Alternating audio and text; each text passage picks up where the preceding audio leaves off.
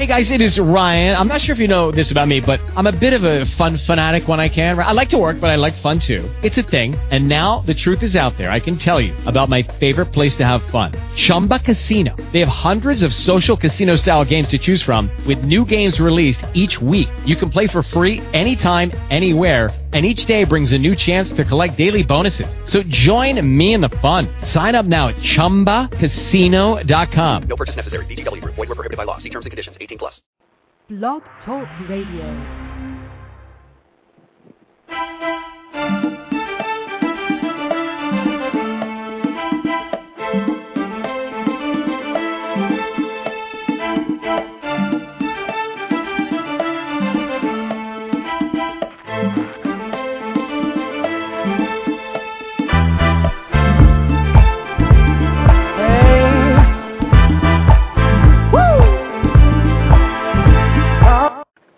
Ladies and gentlemen, welcome to the Abundant Solutions Hour. Our goal is to help others be more, do more, and have more. I'm your host, Gregory Turner. And I'm your co-host, Brian J. Henderson. Brian, what do we have tonight? And I think we got an excellent show for tonight. I know we have some dynamic speakers that are our special guests tonight, and we're going to talk about something that, man, we need to talk about so bad, and I just I can't even wait to get started.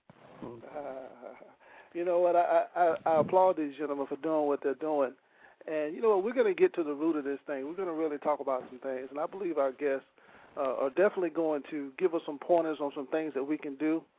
So if you're listening out there and you have a pen and a pad, please sit still.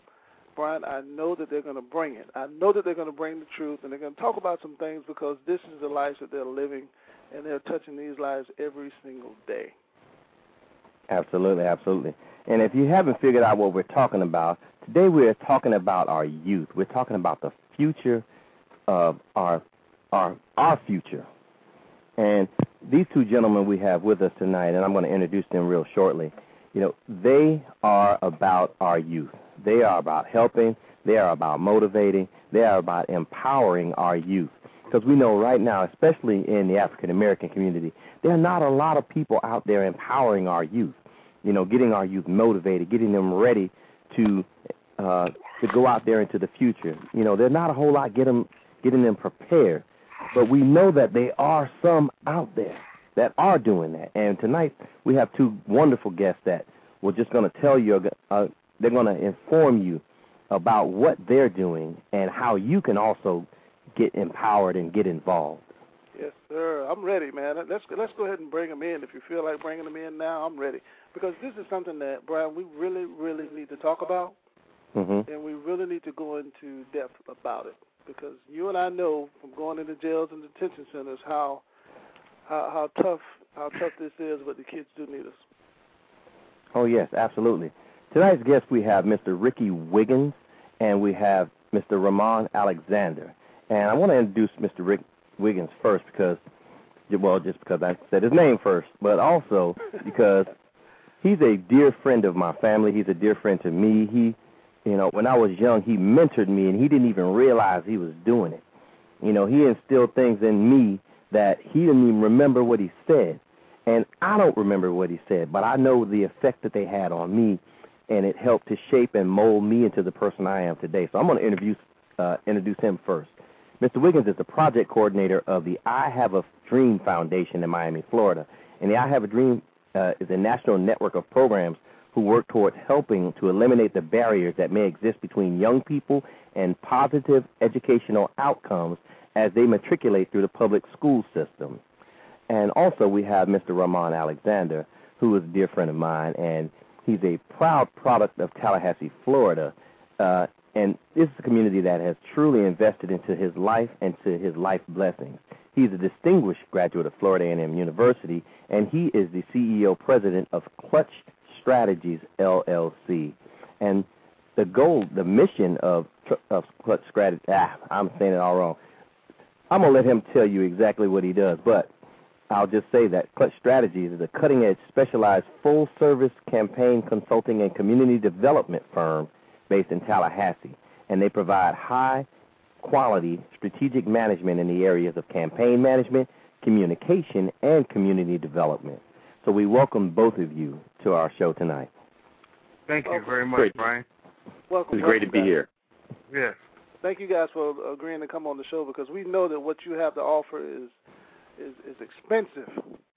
I'll just say that it's expensive and and and it's too expensive for a lot of us out there that's bankrupt and not knowing what's going on. So I applaud your, your efforts and I applaud everything that you're doing.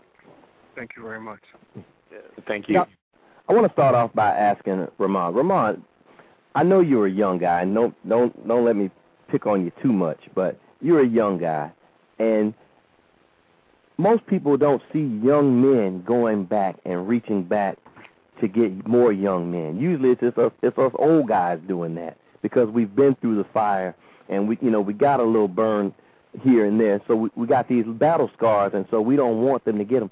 But you know, tell us your story. Tell us why you, as a young person, felt the need to go back and help our youth. Well, well Brian, I was blessed uh, growing up to have a, a God-fearing father uh, who provided structure in the household for my brother and I. Uh, my brother's uh, also a graduate of FAMU lives out in Texas now, who's married and is supporting his family and, and making the decisions that uh, meet manly deeds and um, providing the necessary environment for his family. And my father set a, a positive example for us. Uh, he served as our, our, our Boy Scout leader, our Cub Scout leader. He was a father for many of the other young men who had no father figure in their life. And so through that uh, classic example, uh, it showed me uh, what I needed to do uh, in my life, and I've committed myself to providing that example for young black males and young men in general to ensure that they have some type of foundation to succeed and do the type of things they want to do in their lives. That's powerful. Awesome, awesome. That's powerful. You know, and so let me ask the same question to Ricky. Now, I, I know you're not a, as you're, you're young at heart. Thank you, Brian. and so, what was your motivation? You know, because I know you have children of your own, Yeah. and you know, what would be your motivation for helping our youth? I, I think my motivation came uh, very similar to uh, the other brother on the other line's um, ultimate motivation, which was the fact that along the way, uh, along the way of development, there were, of course, the, the I call the inner circle of, of of my parents, and I was I was blessed to have godparents. I'm not talking about godparents like we have today, who uh, kind of just uh, get uh, how should I say marketed into becoming godparents for socially fashionable or uh, accepted to just in name only be a godparent. But I had real godparents who uh, were in, in my family. Uh, my godparents actually at six weeks old took me into their house and they helped raise me. Uh, so I wound up actually with a double portion of, of parenting. I had my own mother and father, and then I had, had my godparents who uh, helped raise me, and they instilled in me so many things that were uh, unquantifiable. You couldn't you couldn't put a number next to what they poured into me uh, in, in in my developing years, and in spite of all the the social challenges that certainly were glaringly obvious in, in our community, uh, I was able to swim through a lot of those things because of the people who gave me uh, the, the, the kind of uh, personal vision that I would that I would lead and live with, and in turn uh, recognized at, at, a, at another age as I got older that was important for me to uh, not maintain or just hold that lesson or lessons, but in turn give that back uh, to other people who came from my community and elsewhere. So um, there's a great deal of uh, commonness in what the other brother just talked about uh, and myself when it comes to the whole issue of the reasons why you wind up doing what you do. Uh, I guess in a nutshell, it, it's a it's a charge to keep that you wind up having and recognizing it to be so. You speak to it and do the best you can while you have the opportunity to do some things with others. And so um, it's a real privilege.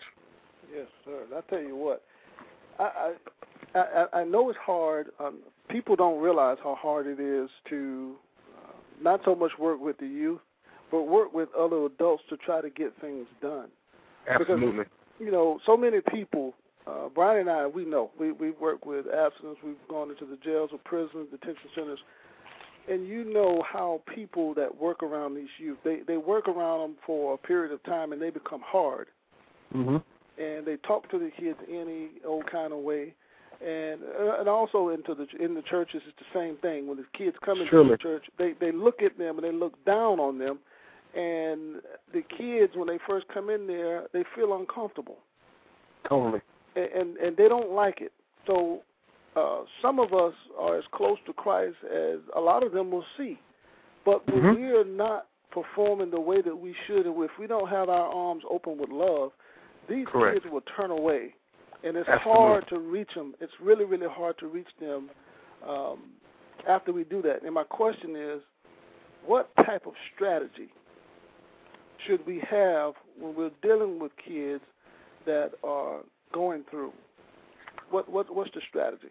I think I think at least for me, uh, with the foundation, even um, beyond the foundation, and because I've I've been blessed to have a, a lot of different experiences, but uh, with the foundation and other things of, of the recent experience, I find the, the kids that I run into, looking at where they come from, almost mirroring where I came from Hmm.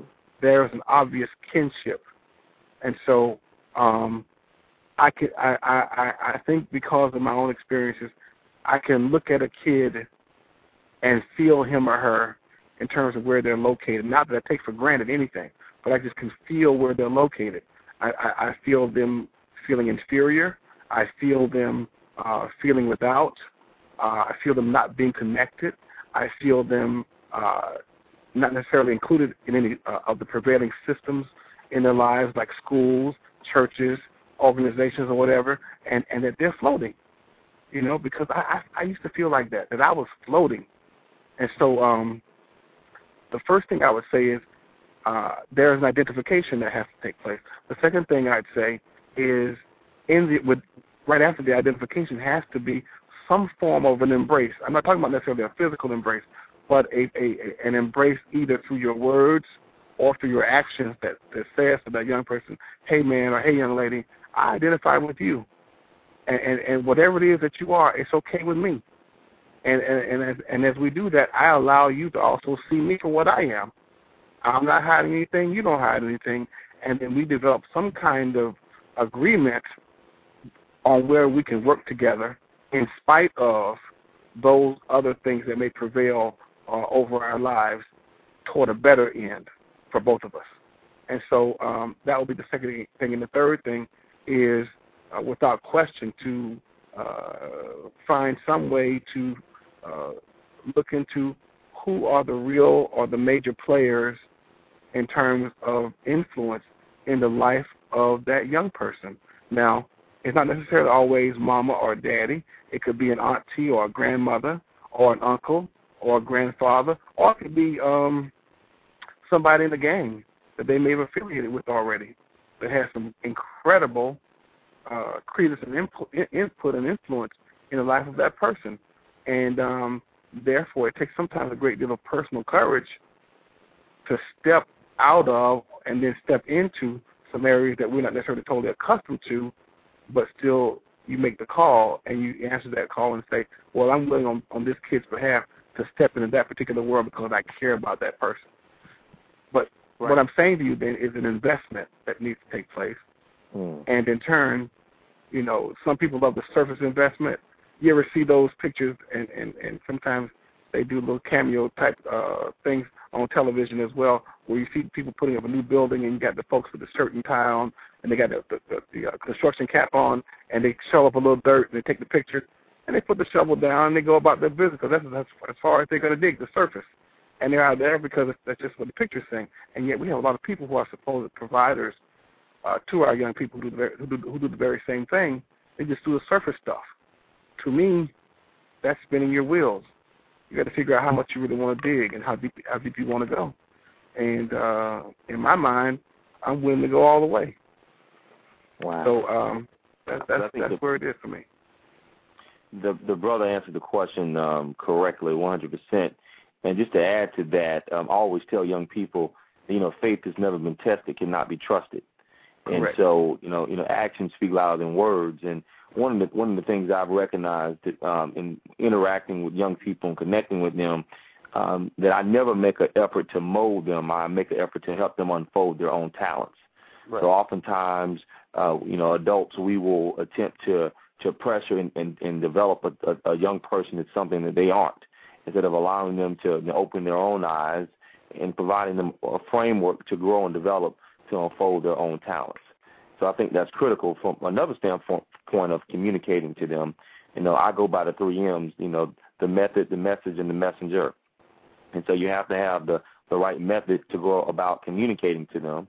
So as the brother said earlier, you know, wh- what is your target audience? What connects with them?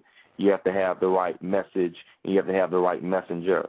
And so, so being a young man growing up, I can connect with them. And so I'm not too far from from from high school. I'm not too far from college. Here are some of my pitfalls. Here are some of the mistakes that I made in relationships. Here are some of the mistakes I made academically, but I was able to persevere and overcome. And based off of those decisions, these are my outcomes. Uh, you know, I tell them that the decisions that you make in life will determine how you live your life. And here are some classic examples where you know young brothers and young sisters have made mistakes, but they've overcome, and this is where they are today. And if they can do it, you can do it as well. Awesome, awesome, man! I'm telling you, y'all, y'all giving out some good stuff, man. Woo! I tell you, you know, one thing that you talked about earlier, Ramon, you talked about structure. You know, and that's something that we see where a lot of our youth have been failed because they lack the proper structure. And even when they're in regular school, when someone tries to give them structure, it's almost as if they're trying to give them something bad because they they don't they don't know how to accept structure. You know, here, here's my question: Do you believe that the school system, in its current state and current form, is designed to properly implement structure to our youth, or do you believe that they have really dropped the ball on how to instruct our youth? Well, well Brian, absolutely. The, the public school system is not designed to prepare our children for the real world. The public school system, in my opinion, is designed to teach them basic academic skills. Um, but it's one thing to have some general wisdom, but to understand how to apply that wisdom in your life is a whole other story. And so, uh, one of the things that, that that I recognize is that our young people are not being prepared to deal with the realities of the world, the dangers of the world, and uh, through the programs that I initiate and the things that I I do, working with my partners and and other brothers who are trying to uplift and deal with the critical issues of our community, is to create curriculums that allow young brothers and young sisters to actually apply uh, the realities of the world firsthand in a very structured um, setting. So, for example, we're running a, a summer enrichment program this summer, and our curriculum is 35% theory, but it is 65% application. It's one thing to sit in a classroom to hear, you know, the, the overall general dynamics of financial literacy about saving your money, to hear about personal development and professional development. It's another thing to actually apply it in your life and put it into perspective of how it will help you and benefit you down the road. And so you're absolutely right from the standpoint of um, you know the education system in America. Um, I think we're falling very short, and that's why it's absolutely imperative that as a as a community uh, we we we step up to the plate and we fill that void, and we ensure that our children have real world experiences and they're actually able to apply those experiences to develop themselves down the next phases of their lives. Mm. And and Ricky, I want you to add to that. So, do you think that it part of the reason is because, and and I'm not saying this is like this is the whole uh, African American community, but do you believe that part of the reason why our children are not equipped is because in the African American community there are there's a huge disconnect when Well- it relates to education? Yes, and and yet I, I think um, going back to your core question about the, the systematic embrace or non-embrace uh, that, that doesn't happen for our kids, that is that is something well before the kid gets into the the system. that be, that, that begins that kind of a mindset, and really it speaks to the the, the lack of organization um, where he or she uh, is living. Our kids live in some chaotic household situations in a, in a in a large number. It has very little to do with any other institutions that they will run into later on as they leave home. I'm just talking about at the crib, where you got incredible mismanagement, chaotic behavior, uh, dysfunctionalism, and also a great deal of risky behavior that exists within the confines of what we may call a household amongst its members. And we also have, in a lot of cases, mixed and blended families. Mm-hmm. With that being said, the the whole idea behind this, uh, I guess this went out in the 50s, or I, I don't know when it actually went out, or when it be- became uh, in vogue. This whole nuclear family idea that, that we we missed all that because that that was never real for us. Us meaning African American people in America, for Mhm. real. That that that just was never us. We were always a blended group for the most part, and there were always uniquenesses uh, in our upbringing. But yes, um, and those uniquenesses were just like one family, mother, father, you know, all the all the siblings coming from the same parents, and boom, that was that was that was all cool and that was real. But in many other cases, there were blended families where you had other relatives who lived with you. Mm-hmm. Uh, you had you had cousins and uncles and aunts sometimes, and grandparents, and even sometimes uh, people that weren't quote unquote your blood relative living in your same household. mm-hmm. So um, that that is certainly the case today, in, in, in an even larger way than it was, I'd say, five ten years ago, because of the mobility issue. Uh, when you attach that to the economics of, of, of how it uh, is as it pertains to economics and trying to live in, in this country with your head above water by, water by some means. So um, before a kid gets to any system, we, we talk about the school system here at the beginning, um, he or she, in a lot of cases, is already walking in that direction with a lot of mismanaged baggage, baggage, uh, as opposed to books that they carry in their book bags. They're carrying a whole lot of weight of mismanaged behaviors, mismanaged attitudes, mismanaged ways of thought, and in turn, they let that loose at their next destination. If it happens to be a school, then that's where we see it. So um, our schools are certainly not equipped for that. And as a matter of fact, I think uh, our schools are like that of um, uh, material, some materials that, that people who bake cakes make.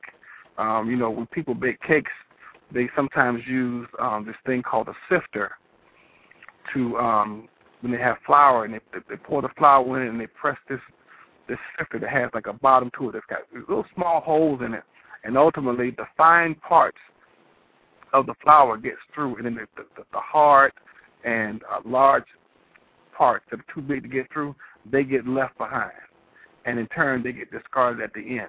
And I think our schools are just like that, where um, for any kid that comes within the system who doesn't necessarily fit into what the school already has as a prescribed way of behavior and and, uh, and Mm-hmm. look an achievement, if you will, um, then they get left out. They get left off. And the other reality behind that these days, they get left out and left off younger than they ever did in the history of this country. So no, the schools certainly are not equipped uh, to be uh, by any means facilitative toward young people, uh, especially the public school system. Hmm. And and how how should we fix that problem? What, what Um, fix do we uh. I, I think I think the first thing that, that has to happen is to again go back to where our kids live, and and and, and look at the communities that that are that are uh, you know just just deteriorating uh, in a huge way. Um, the things that were in vogue for me as I grew up uh, in the neighborhood that I'm talking, I'm thinking about, and, and Brian comes from that same neighborhood. If you go back in that, that community right now, you see if if if not all those things eroded, you will see them at least eroding. Mm-hmm. And so um, there there's a necessity for people within the community itself to stand up about something. I, I see our our community uh, for the most part resigned to whatever it is, and you you you name it, they just say, well, I guess that's the way it is. I can't do anything about it. We can't do anything about it. So we see the crime, we see the violence, we see um, uh, the lack of uh, educational advancement uh, that happens within, within our community schools. We we see um, the fewer and fewer numbers of our kids uh, even graduating high school uh, and, and moving on to uh, higher levels of academic academic endeavor. And so um, I would say that we have to begin back in the communities and, and then also with those entities like our churches and uh, community organizations that uh, at least purport to say that they're involved and active uh, on behalf of the community to really do something for real and make a real serious uh, investment as opposed to just playing the game. Well, let me I feel that I feel I feel I feel in essence a lot of our supposed um, I guess leaders and uh, lead organizations are just kind of you know they're, they're playing around and and they're, they're glad handing as opposed to uh, really giving some real sweat equity toward uh, the craft of, of making young people and communities better. Yes. Well, let me ask this question, and, and I'm, I'm sorry, I didn't mean to cut you off. I, I, I want to ask this question, and uh, was is it Ramon? Yeah, I'm here. Yeah, yeah. Let me ask this question, and, and I'm and I'm wondering if you agree with me. When we when we're talking to our youth, you know how a kid when they do something that they're not supposed to do, Mhm. and we spend so much time telling him what he shouldn't do, and he did this, and he shouldn't have done it, and and we spend so much time on the things that he shouldn't do that we don't teach them the way and talk about the way that he should do things. Do you do you think we spend um, too much time, I guess, on negative talk to, to when, when you're dealing with the kids? You know, like I said, when they do something wrong, oh, they beat them up with that. They beat them up with the words, and then they they tell them, you know, uh, it's a shame that you did this and you did that. What about if we change that and talk about the way that he should do things and the way that um, he he can do those things? So uh, what I'm what I'm really trying to say is we need to show these kids that there is a different way rather than just Absolutely. with words. Do, Well, do, I- I do you agree with agree? Yeah. I, first of all, I agree with you 100%. And uh, and you, you asked the question, what can we do to fix these problems? And we all recognize that the issues in our community are multifaceted and multidimensional. And so I believe we must come up with comprehensive strategies to address these issues from a very multidimensional and multifaceted manner. So it's not going to be a one style, one fit approach. There's going to be a myriad of ways to chip away at this parochial mentality that we have in our community. And so the brother made a, a, huge point in reference to the various organizations, the, the the religious groups, the fraternities and sororities, and their role and their functions, and, and, and what they must do in order to ensure that they play a critical role in addressing these issues.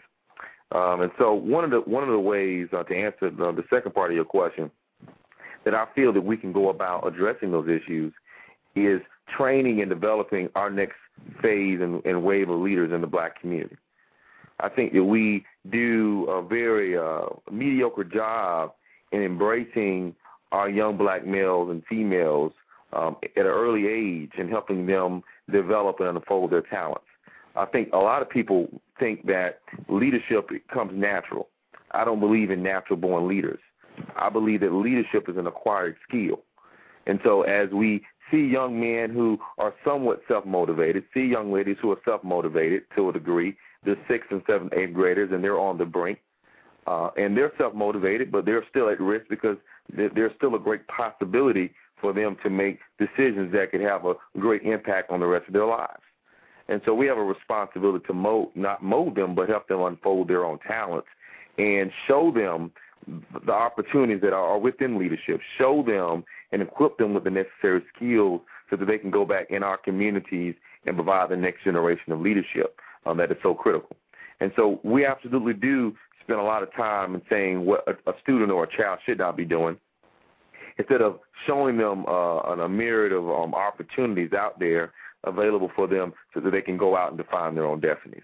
And so we have a, a summer enrichment program this summer, as I alluded to earlier, and we have five modules that we're focusing on, five areas. One of the areas being financial literacy and entrepreneurship, another area being uh, foreign affairs, teaching them about globalization, that there's a world outside of America, and how we function and how we um, all fit into this old this global economy. The third one being um, African studies, advanced African studies, knowing who you are and what you are as a person, and, and communal values. Another component that we have is personal development and professional development, and um, and and the last one is leadership and communication. And so what we've designed is to create an environment where our young men, because this program is specifically designed for young black men, it's called Distinguished Young Gentlemen, uh, where they will be able to uh, take the tools that are being provided to them and be surrounded in a hub of other young African American males where they can rub off on each other, compete with each other to grow and develop um, to move forward the progression of leadership in our community. So I'll give you one example. One of our models with entrepreneurship, our young men will learn how to develop a plan of action, a business plan, a budget. Um, they will present um, their their budget um, via PowerPoint. And once they've presented their budget, we will give them some seed money of a hundred or hundred and fifty dollars, and under the the close watch of um, counselors, they will go out and they will start their businesses uh, over a four week span of time to um, make money, a profit off of that business. Uh, they will subsequently, once those dollars are raised, they will donate those dollars to some community service project, teaching them about servant leadership and sacrifice.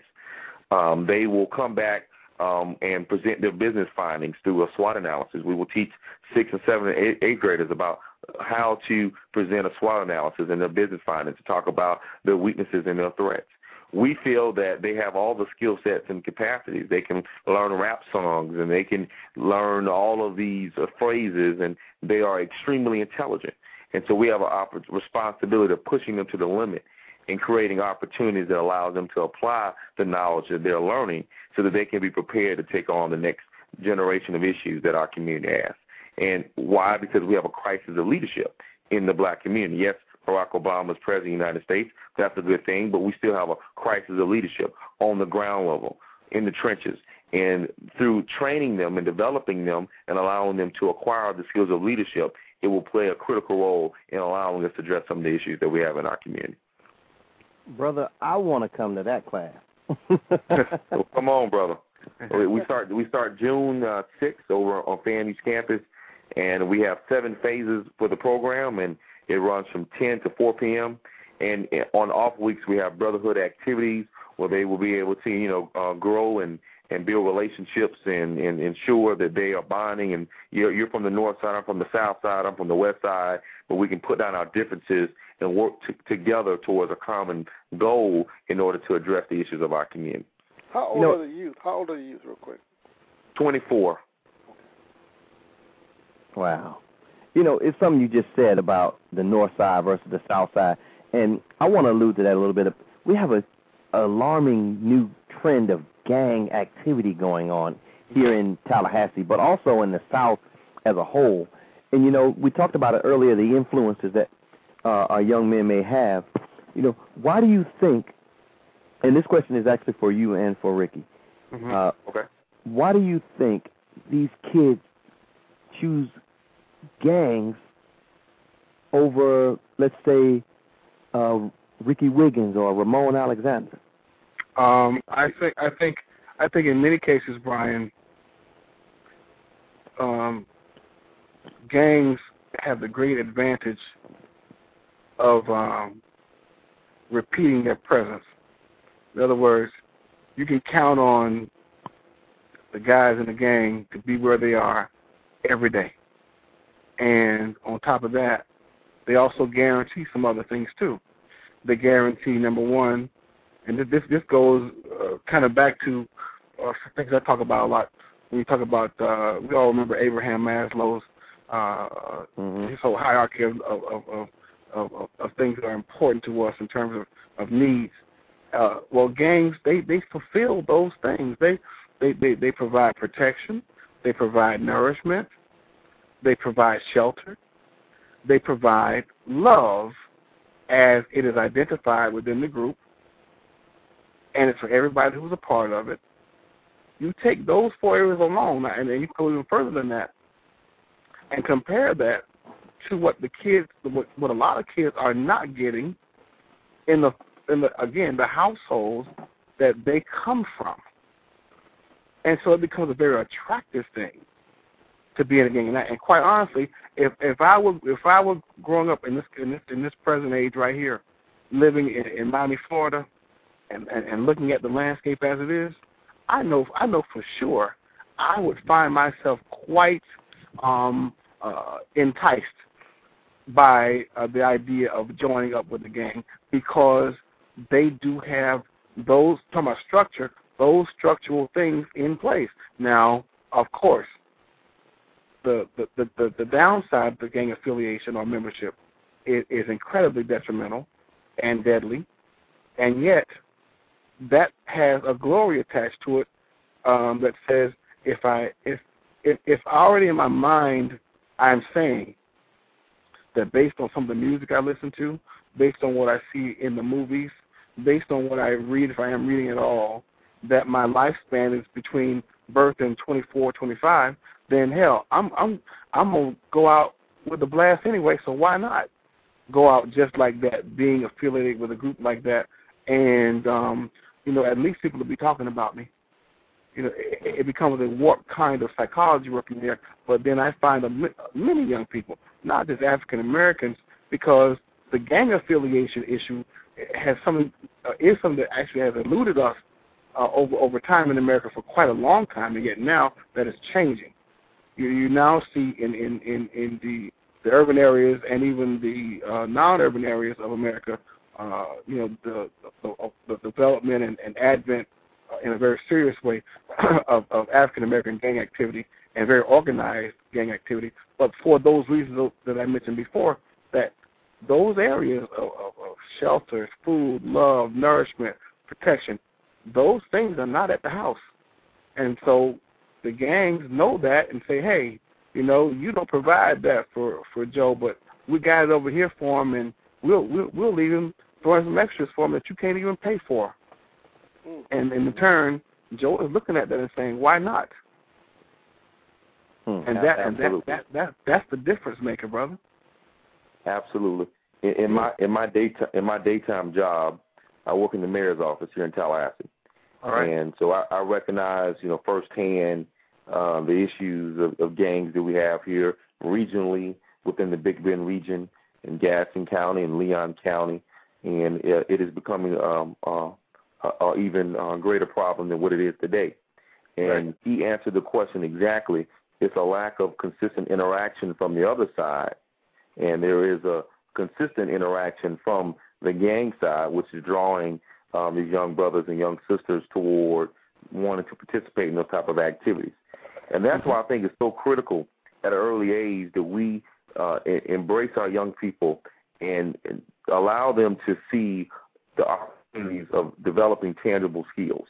Correct. I think that we have gotten away um, from young people knowing tangible skills. Okay, yes, you you know a little history, you know a little math, you can write. Those things are tangible. But I'm talking about tangible things outside of the general standard academics that you will receive in your K through 12 education.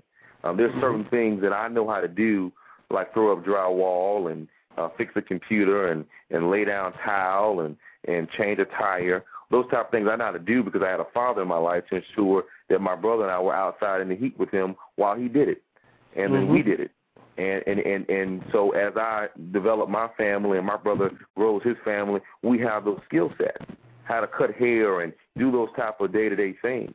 And so when young people are immersed and exposed to tangible skills, they have a means of having a legitimate hustle, where that hustle is not selling drugs. Um, they're able to, you know, if they learn about graphic use graphic design and they, they can take that and learn about marketing and, and media and communications and, and may go on to FAMU or FSU or right. Tallahassee Community College and get a degree in graphic communication. They can learn about culinary and how to cook. you know, Right. and those type of things that are necessary. And so it's important that yes, you know, we may not have the level of consistent interaction with young people the way the gangs would because they're right there uh, 24/7, 365. But what we can do is say, hey, there are other opportunities out there where you can make a little money and you can save your money and you can do some positive things and provide for yourself and it creates a sense of pride that, hey, there's something that I can do that is a net uh, positive and not a net detriment to society.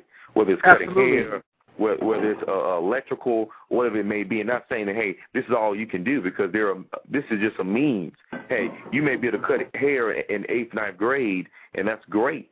But and when you get to college, you may be the guy in the dorm room who pays for his books in college because he cuts everybody up on his floor or in the dorm. And so No it's, it's tangible that you can utilize, and I think that's critical that we teach our young brothers and sisters tangible skills so that we can close the social gap in America.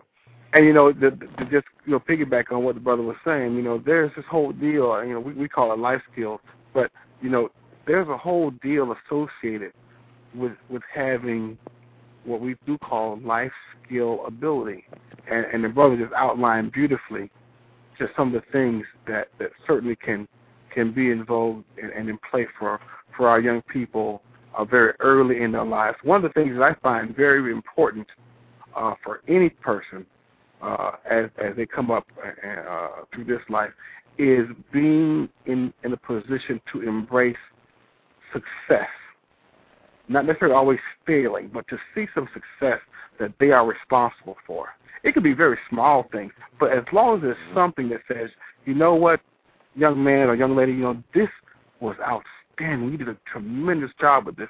The the things that go with being successful are like building a building, in essence. And so, if you can lay the groundwork for success very early, which is what we do with, with, with the I Have a Dream Foundation, is I mean, it, it could be very insignificant in the, in the appearance, but to have our kids become successful very early at some very small tasks, you know, things like being able to ask a question, things like being able to respond correctly when questioned, and then to even disagree and debate about an issue. I'm talking about at age, you know, six, seven years old, and then do it with a modicum of respect. Mm-hmm.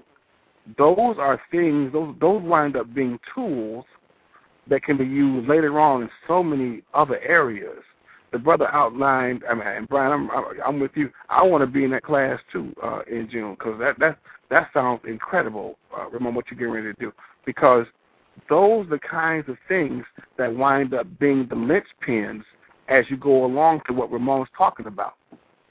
And uh, what I've learned over the years uh, working with young people, uh, you know, I have a group right now uh, that I just we call it cycling. Um, that I just uh, cycle, and what I mean by that is um, they are currently getting ready to graduate um, this year and the first part of next year uh, from college. We have um, a total of 97 young people that we started with in second grade, followed them all the way through 12th grade, and as they graduated 12th grade, for those young people who uh, academically qualified to be on somebody's college campus uh, around uh, this this country, uh, uh, we pit, we then paid their tuition to go to school, and um, you know of the 97 people that uh, comprised that group, 80 of them uh, are seniors in college this year, and then of the remaining uh, 17, uh, 12 of them either went to some sort of vocational school, uh, be it Job Corps or the like,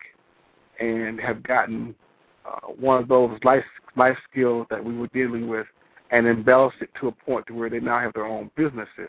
And, and to be quite honest with you, they wound up being during the summer the employers of the rest of the 80, uh, uh, a lot of the 80 uh, member group who were in college. you know, so um, yeah, that that's that's that's how it is, and, and that's how life uh, is in terms of, of, of availability and opportunity, and also trying to make room uh, for everybody to to find where their niche is. I think that's also another a topic of contention here because sometimes we, you know, even in, my program, I, I have a great, I have great uh, concern about the young man or the young lady who is not necessarily college, we call college material, who or who's not going to go to college. We don't, you don't throw away nobody just because he's not going to go to college. I know some very successful, incredibly successful people who never saw a college campus in their life. Mm-hmm. You know what I'm saying? But um, you know, the from from the, from our national perspective, we want everybody to go to college, and I, and I've been fighting that very strongly because I use the example of, of and I'll be very quick with this of, one young man, and I know he would not mind me using his name in this in this forum tonight. His name is Avanti Thompson. Avanti Thompson, uh, I, I met uh, during the time when we adopted this group of kids. Uh, I have a few students at Charles Drew Elementary School in Miami, Florida, second grade group of kids. And from the onset, Avanti was a clown. I mean, a, a real clown. And uh, as as we went from second grade to sixth grade, he was still what he was.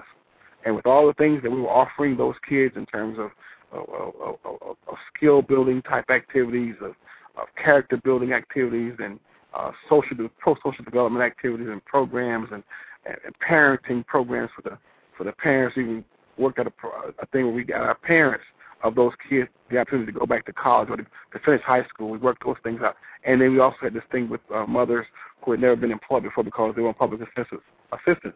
And we got them jobs uh, for the very first time in the, in the work world. So all, with all that happening, my, my boy Avanti was still clowning. We get to 11th grade and uh, Avanti's several credits behind. And I remember in the hallways of Miami Northwestern Senior High School, I know you guys have heard of that school, um, Avanti stops me and says, Mr. Wiggins, he said, Do you would you be upset with me if I went to Job Corps? And I said, Avanti, of course not. He said, Because to be quite honest with you, I'm not gonna make this. And I said, Tell me what you mean. He said, I'm not gonna graduate. He said, I'm so far away credit wise. All I know is I can do things with my hands. And I have a good mind in other areas beyond what the school is offering.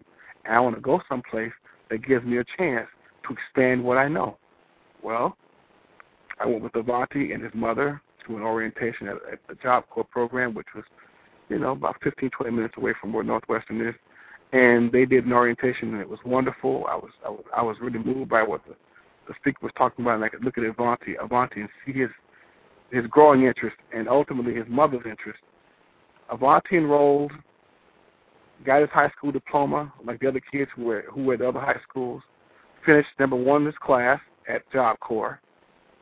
Got a skill, went to training and got certified as a plumber and an electrician. And now Avanti has his own company, and he employs 16 people uh, full time. And in the summertime, as I was saying earlier, he makes opportunities available for his uh, compatriots who went to school with him for summer jobs as they are at the various colleges and universities around the state of Florida. Mm. And I want to throw that in because it's essential for us to know that we have to look at the entire pie when we talk about our kids, when we talk about opportunities, when we talk about getting them beyond where they are.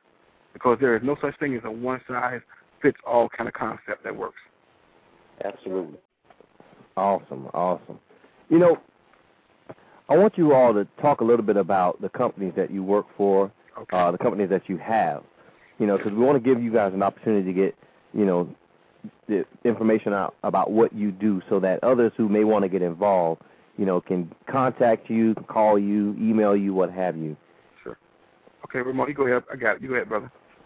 Okay. Uh, well, outside of being in the mayor's office, I have a company uh, called Clutch Strategies. Um, the listeners can visit www.clutchstrategies.com. And it's a threefold uh, uh, business. We do communication, um, speech writing um, uh, for clients, uh, as well as community development, philanthropy development uh, for clients, and then political consulting. I attended uh, Advanced Campaign Management School, certified campaign manager, and so we work with grassroots campaigning from messaging and marketing campaigns, local campaigns, been involved in some statewide campaigns.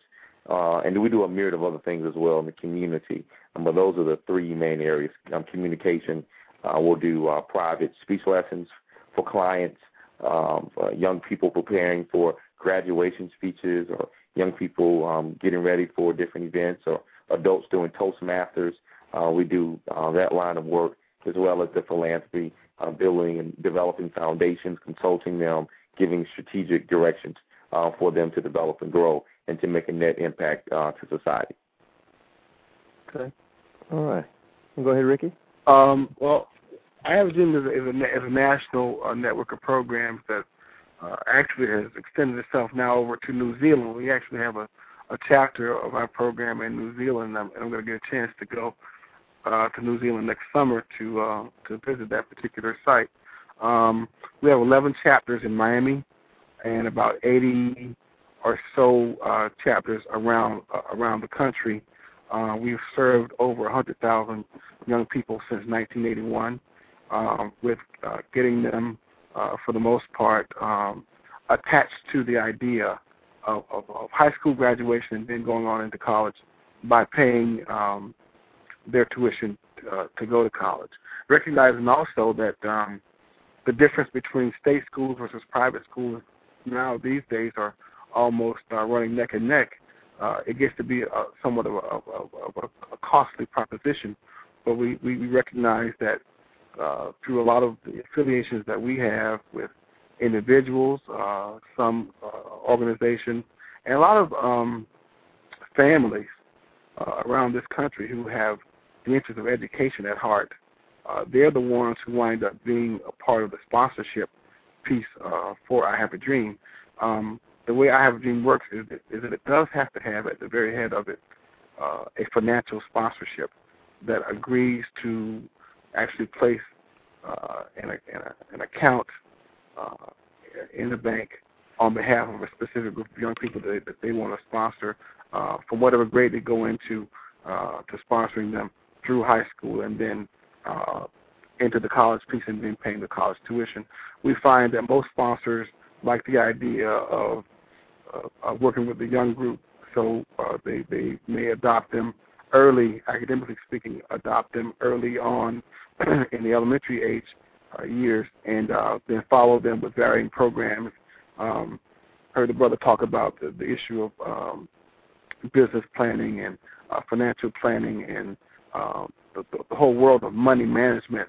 That that that's one of the things that that we certainly introduce our kids to uh, right around fourth, fifth grade, and then it gets larger and, and bigger and better from there.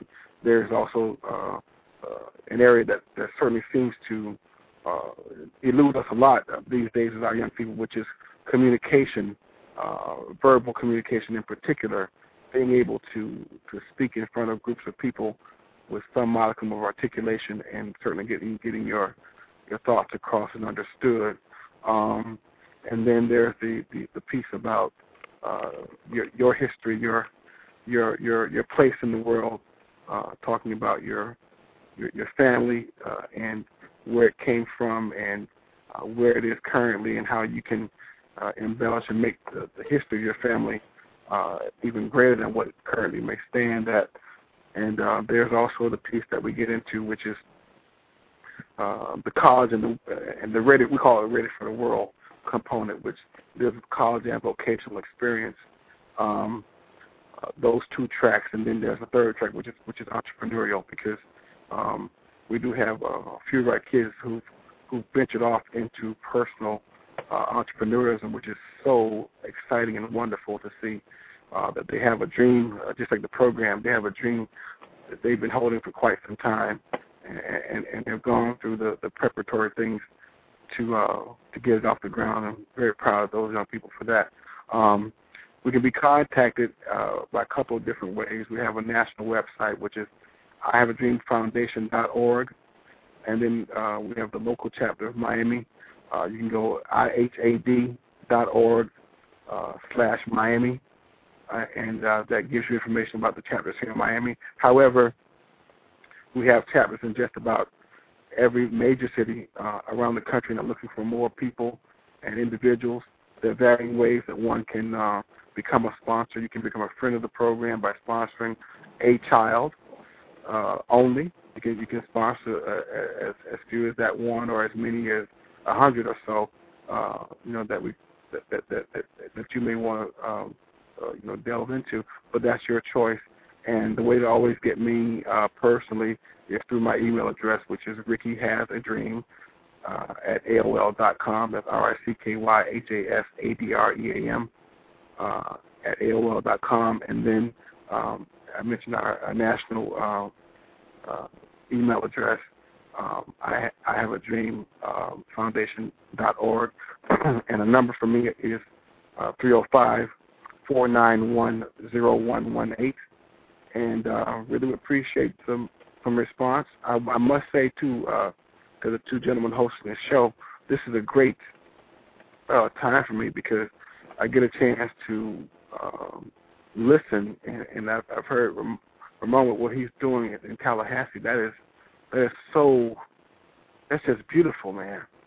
Yeah. And, it, and it makes me feel good to know that that there are other people out here doing some stuff just to help somebody. That that that that's just that's just wonderful. Mm-hmm. Yeah, I concur with that. You know, just both of you individuals. I mean, just to hear what you guys have going on is just remarkable, and you know, and it's part of the reason why we wanted to bring you on the show because we talk to so many people, and what we find, you know, myself and Greg, what we find ourselves doing a lot is having to be, if not direct mentors, surrogate mentors yeah. for people because they will come up and they'll say, "Hey, will you talk to my son? Will you talk to my daughter? You know, will you help us?" And you know, it's not enough of us to go around. That's true. You know, and so You're we'll right try to that. guide them and and steer them in the right direction. You know, but if you can imagine, you know, in the many things that Greg and I do, you know, we go out and we do our speaking engagements, we have our normal lives that we live as well. You know, it seems that we keep trying to find more people so we can say, here, talk to this person, here, talk to that person, Right. because sometimes we get ourselves spread a little too thin Sure.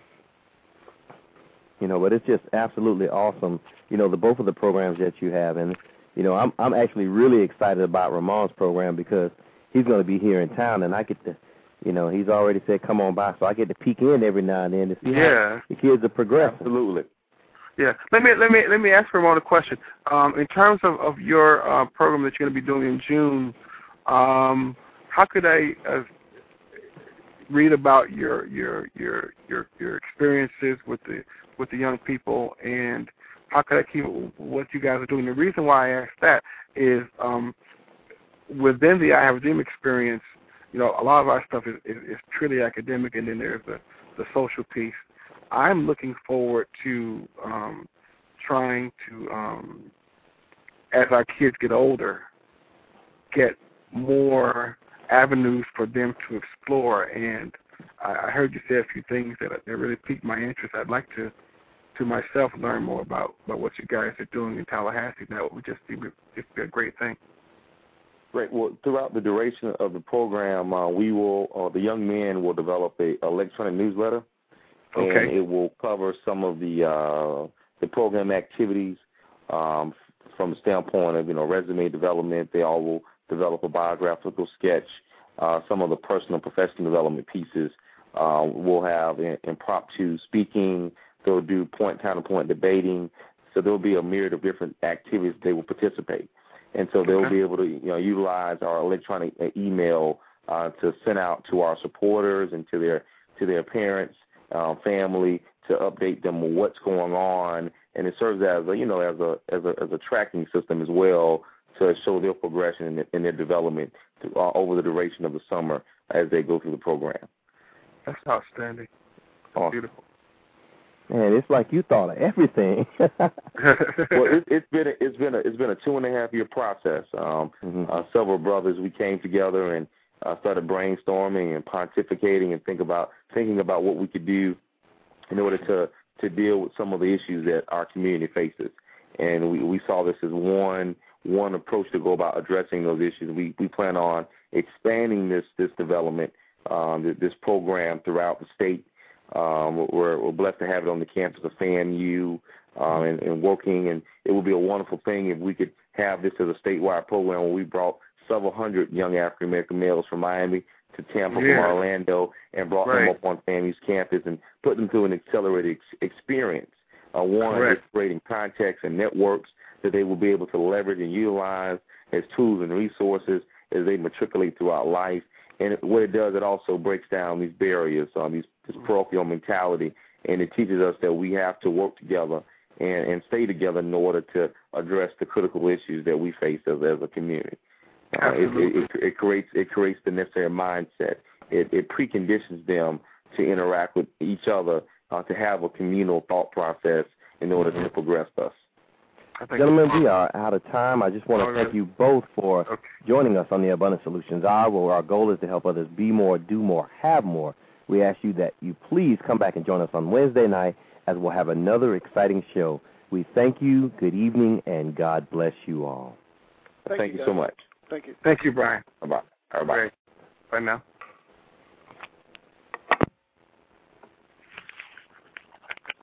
Hello, it is Ryan, and I was on a flight the other day playing one of my favorite social spin slot games on ChumbaCasino.com. I looked over at the person sitting next to me, and you know what they were doing? They were also playing Chumba Casino. Coincidence? I think not. Everybody's loving having fun with it. Chumba Casino is home to hundreds of casino-style games that you can play for free anytime, anywhere, even at 30,000 feet. So sign up now at ChumbaCasino.com to claim your free welcome bonus. That's ChumbaCasino.com and live the Chumba life. No purchase necessary. Group. Void prohibited by law. See terms and conditions. 18 plus.